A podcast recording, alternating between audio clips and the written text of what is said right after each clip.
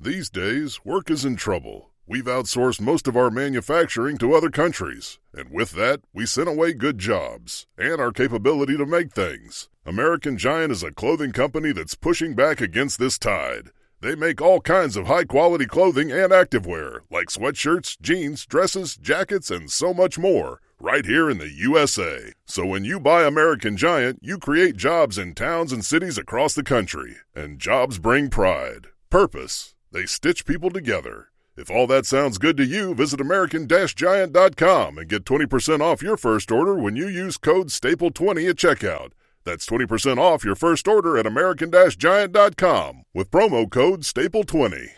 When you make decisions for your company, you look for the no-brainers. And if you have a lot of mailing to do, Stamps.com is the ultimate no-brainer. Mail checks, invoices, documents, and everything you need to keep your business running.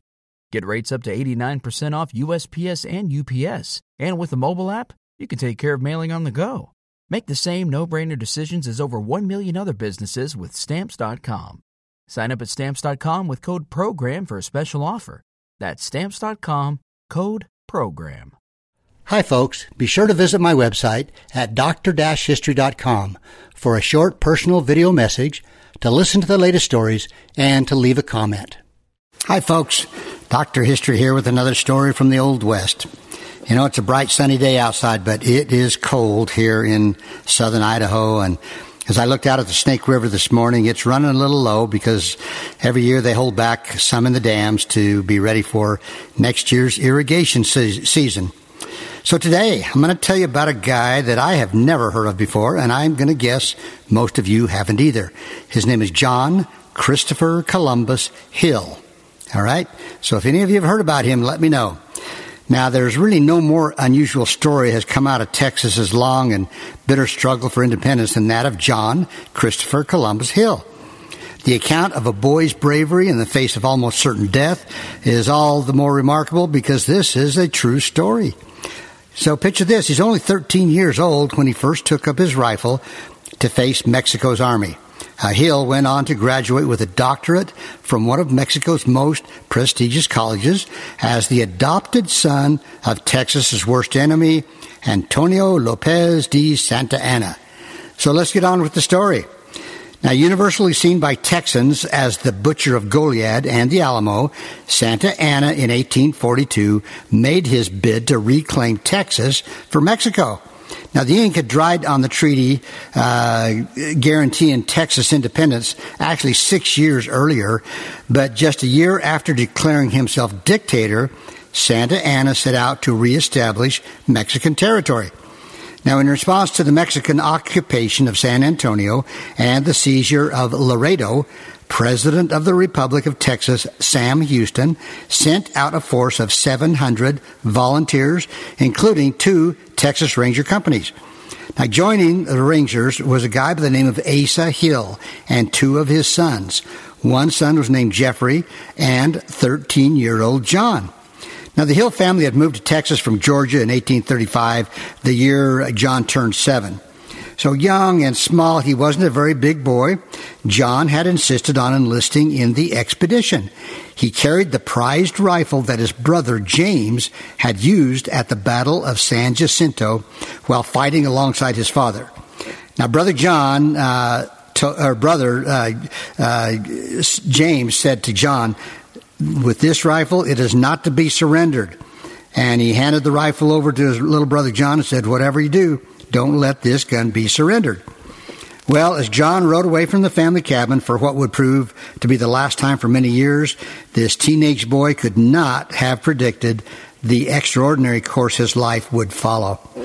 Now, after recapturing Laredo and Guerrero, the Texans moved on toward the town of Mier, 75 miles on the Mexican side of the Rio Grande.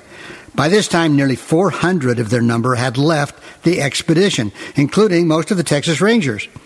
Well, ignoring reports of a large Mexican force under General Pedro de Ampudia, the 261 Texans, including Asa Hill and his two sons, attacked Mier on Christmas Day, 1842. Well, the Mexicans uh, numbered an overwhelming 2,340 soldiers. Now, an officer assigned John and a handful of other boys to a position overlooking a Mexican artillery battle, battery. Well, with orders to kill as many members of the gun crews as possible, and this they accomplished with pretty good efficiency, uh, killing some 50 soldiers. So there must have been some other young boys in this group as well. Now, despite their short term successes, the hopelessly outnumbered Texans were forced to surrender. They had reportedly killed more than 400 enemy soldiers and in the process suffered only 10 dead and 23 wounded, which included John's brother Jeffrey.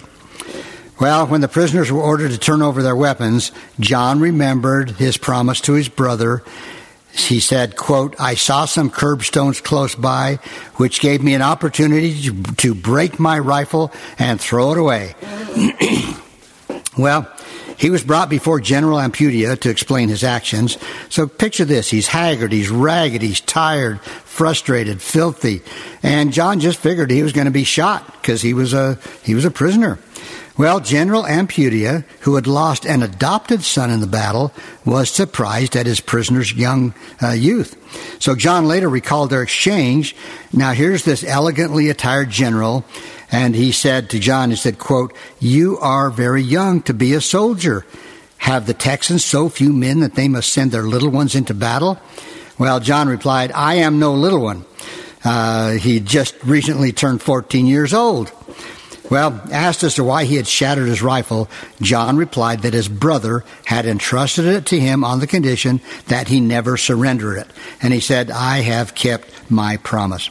Now, asked if he had no father, John informed the general that both his father and wounded brother stood in the plaza among the captives.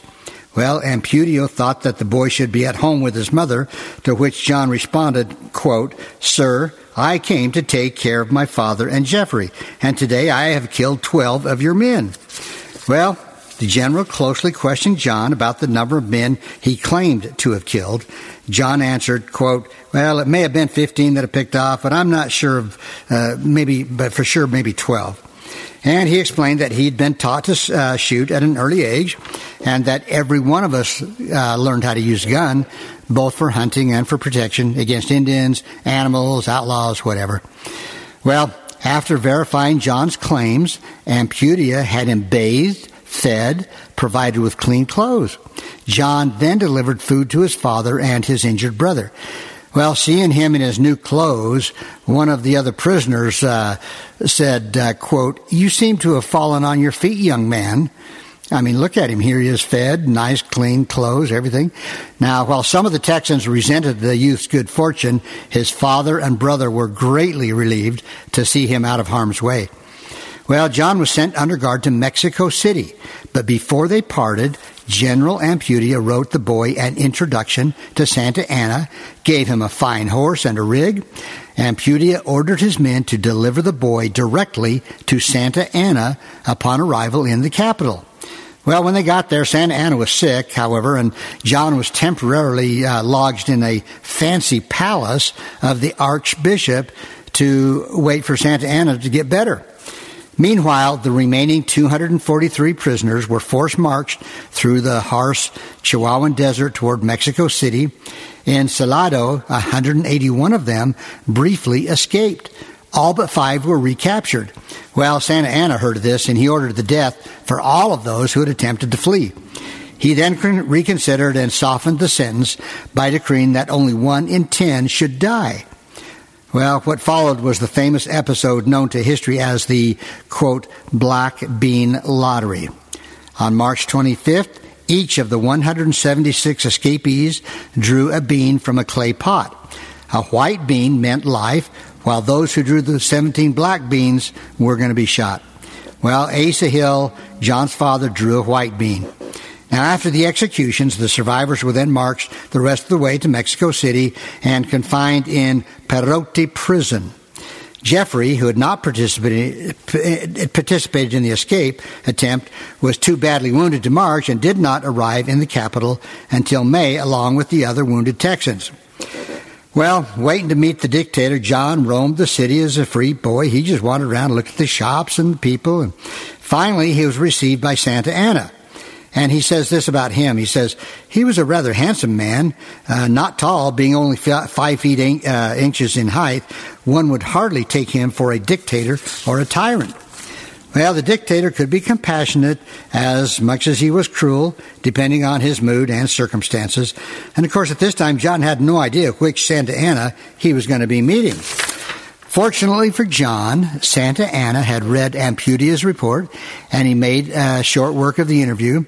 And he said, uh, quote, Now we will settle about young Hill. I want to adopt this boy and make him a soldier. Mother's Day is almost here and you can get her the most beautiful time tested gift around a watch she can wear every day for Movement. Whether mom's into classic dress watches, rare and refined ceramics, or tried and true bestsellers, Movement has something she'll love. And right now, you can save big on the best Mother's Day gift ever with up to 50% off site wide during Movement's Mother's Day sale at MVMT.com. Again, that's up to 50% off at MVMT.com. Well, without thinking, John replied, quote, Your Excellency, I can't be your son. I have a good father, and I can't be a soldier in your country because I am a Texan. Now, can you imagine this boy standing up to the famous Santa Anna? And momentarily taken aback, the dictator let his anger cool before commenting. Turning to his generals, he smiled and said, Ah, our prisoner dictates his terms. Well, after talking with his officers, Santa Anna determined on something different. John would be sent to the, and you know my Spanish isn't very good, folks, the Colegio de Minería, which means College of Mines. Well, John asked to speak with his father before responding to the offer. Asa, his father, was in prison, and considering John's bleak uh, prospects for advancement back home, uh, he saw Santa Anna's proposal as a brilliant opportunity for his young son. And for his part, John actually leveraged his position into requesting the release of his father and brother.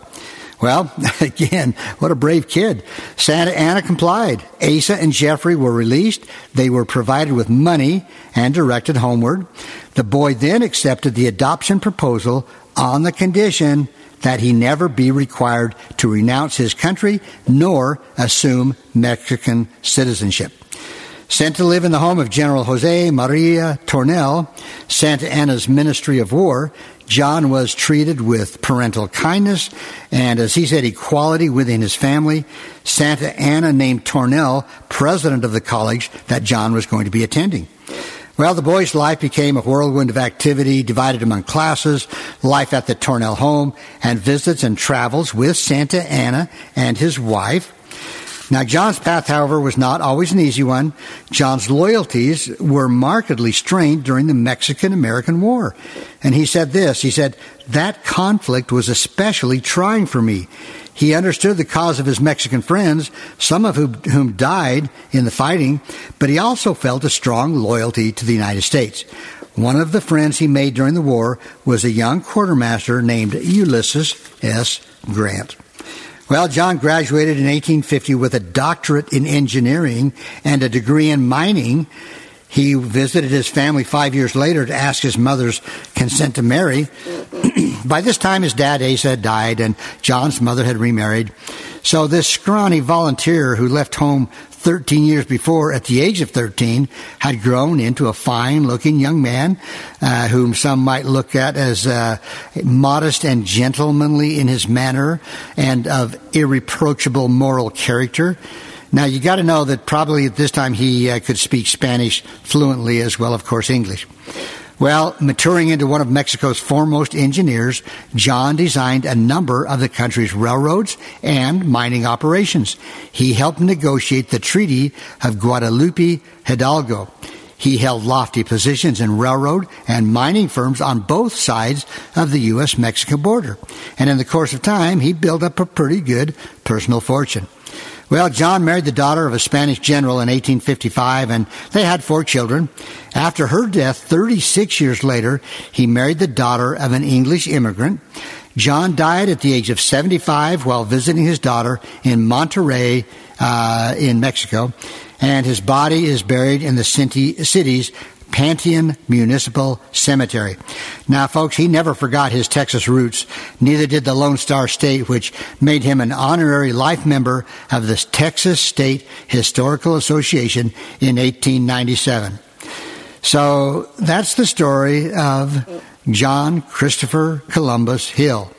Now, um, over time, some of the prisoners that managed to escape uh, from that Mier prison uh, when they were captured, uh, several died of uh, wounds, disease, and starvation. But Santa Anna ultimately bowed to pressure from President John Tyler and released the remaining 107 captives. And in the end, uh, the only uh, Texan to benefit from this whole thing was and uh, his Spanish name would be Juan Cristobal Calon Hill, or John Christopher Columbus Hill. So that's the story of a young man that uh, made good uh, in the Old West and dealing with one of the tyrants and dictators of the Old West. So, folks, I hope you enjoyed that story, and we will see you next week. Thank you.